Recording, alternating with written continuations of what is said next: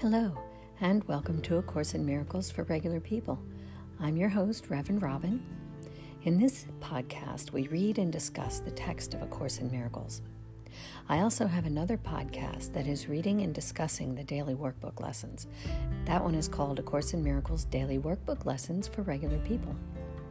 I love talking with people about A Course in Miracles and the daily lessons, and I welcome interaction and feedback. There are several ways you can reach out to me if you'd like to chat. I'm on Twitter at ACIMFOR. I have a Facebook page called A Course in Miracles for Regular People. You can email me at ACIMFRP, that's A Course in Miracles for Regular People, ACIMFRP at gmail.com. Or you can simply go to anchor.fm and leave me a voice message. Actually, you can also make donations on Anchor if you'd like to support this podcast, and I really appreciate that. Now, let's get started with today's episode.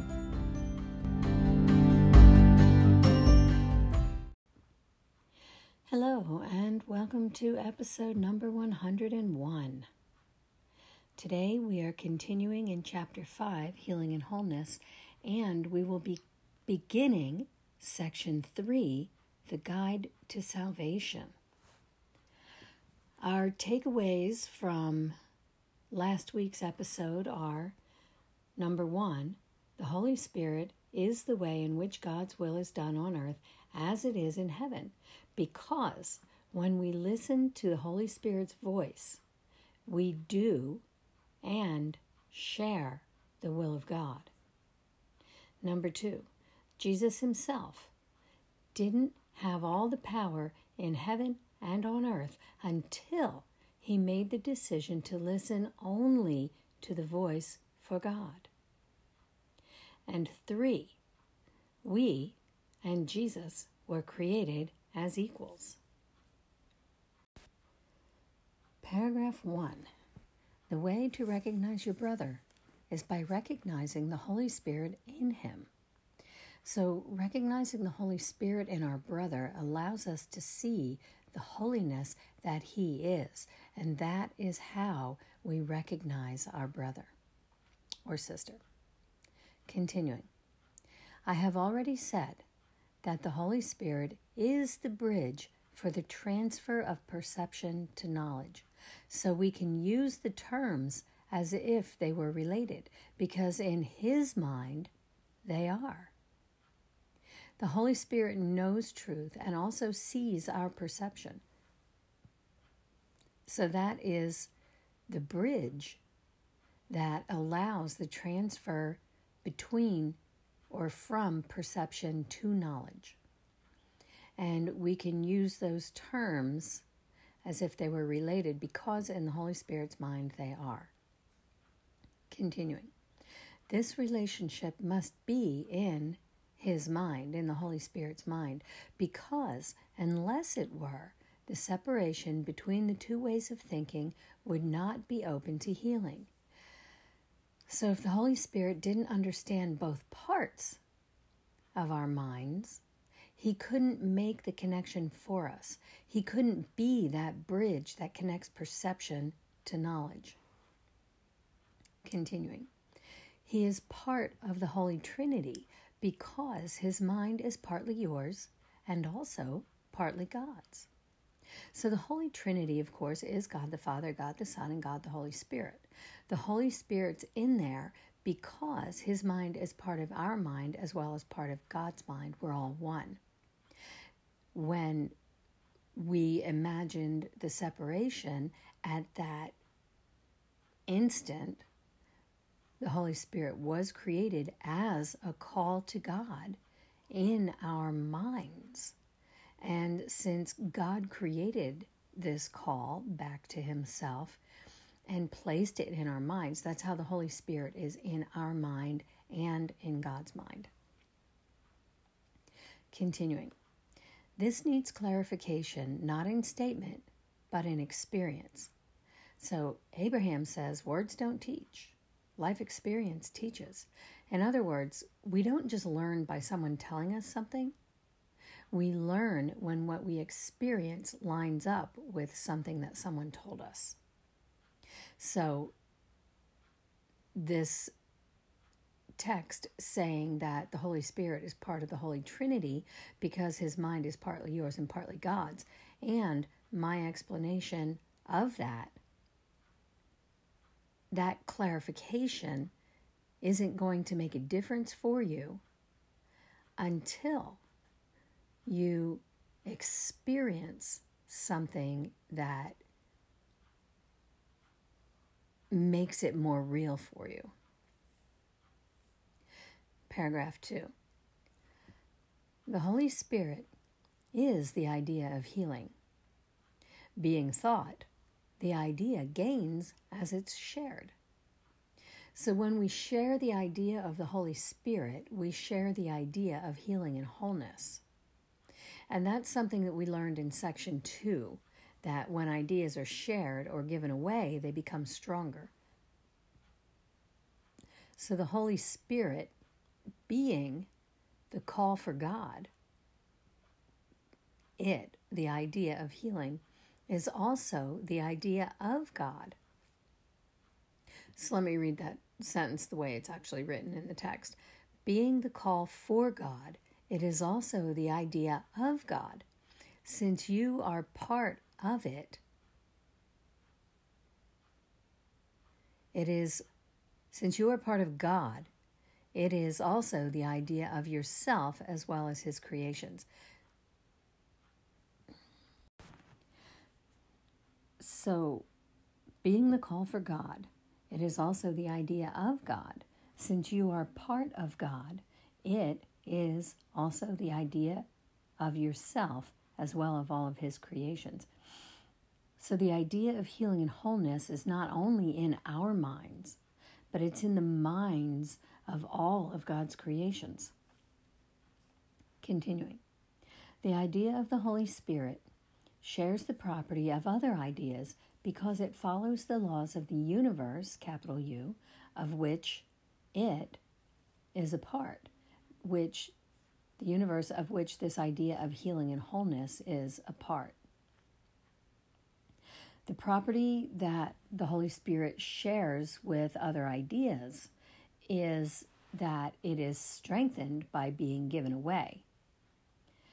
So, the idea that the Holy Spirit embodies, which is the idea of healing whole and wholeness, it increases, continuing, it increases in you as you give it to your brother. Your brother does not have to be aware of the Holy Spirit in himself or in you for this miracle to occur. The miracle of the idea of healing and wholeness being strengthened. So he, our brother or sister, may have dissociated the call for God just as you have. This dissociation is healed in both of you as you become aware of that call for God in Him, in our brother or sister, and thus acknowledge its being. So, understanding that the call for God or the Holy Spirit is in everyone, including ourselves, that's how we recognize the truth of who our brother is. Paragraph 3. There are two diametrically opposed ways of seeing your brother.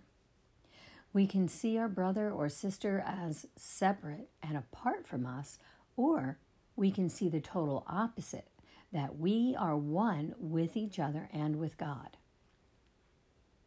Continuing, they must both be in your mind because you are the perceiver. So both of these ideas must be in our minds because we're the maker of what we see. Continuing, they must also be in his, our brother or sister's mind, because you are perceiving him. So since we made what we see, and we see our brother, both ideas must be in his mind also.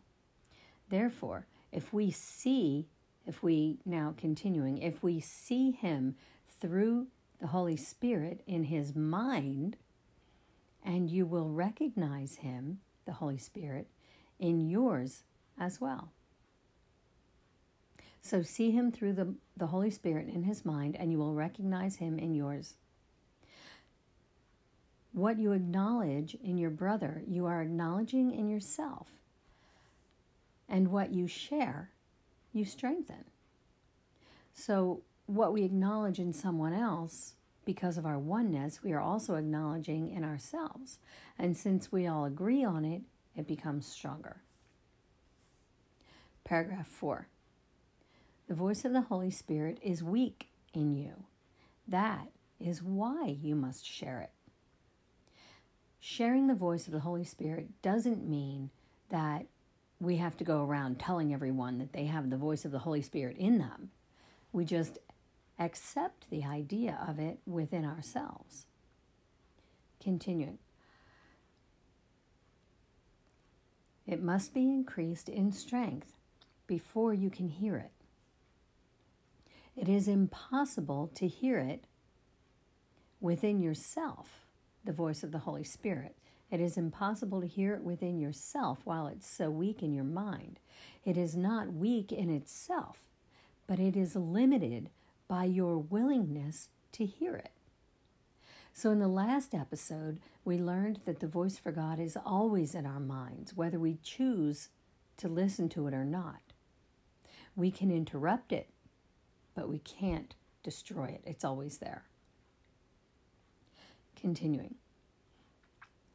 If you make the mistake of looking for the Holy Spirit in yourself alone, your thoughts will frighten you because by adopting the ego's viewpoint, you are undertaking an alien an ego alien journey with the ego as guide. This is bound to produce fear. So, if we begin to search for the Holy Spirit in ourselves without recognizing Him in anybody else, and if we try to find Him without His guidance, we're embarking on a journey that the ego doesn't know anything about and letting the ego lead.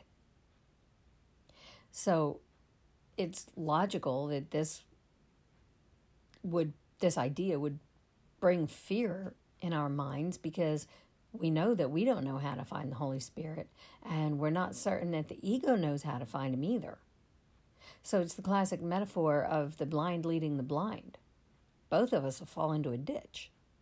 We don't know where to go, and we don't trust the ego either. That is a recipe for fear.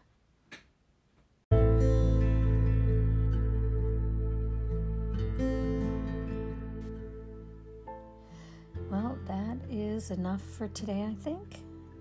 And my three takeaways for today are number one, without the guidance of the Holy Spirit, there is no bridge between perception and knowledge. Number two, the Holy Spirit is part of the Holy Trinity because his mind is partly ours and partly God's. When we imagined separation, the Holy Spirit was created and placed in our minds as a callback to God. So it came from God's mind and it is part of our mind. And a thought doesn't leave its source. So the Holy Spirit is part of our mind and part of God's mind. And number three, the voice of the Holy Spirit is weak in us, meaning that we don't recognize it, we don't hear it. So the way to remedy that is by sharing it, by seeing it in other people and in that way recognizing it in ourselves. So, this week, I wish you a week of sharing and recognizing the Holy Spirit within you. Many blessings. Namaste.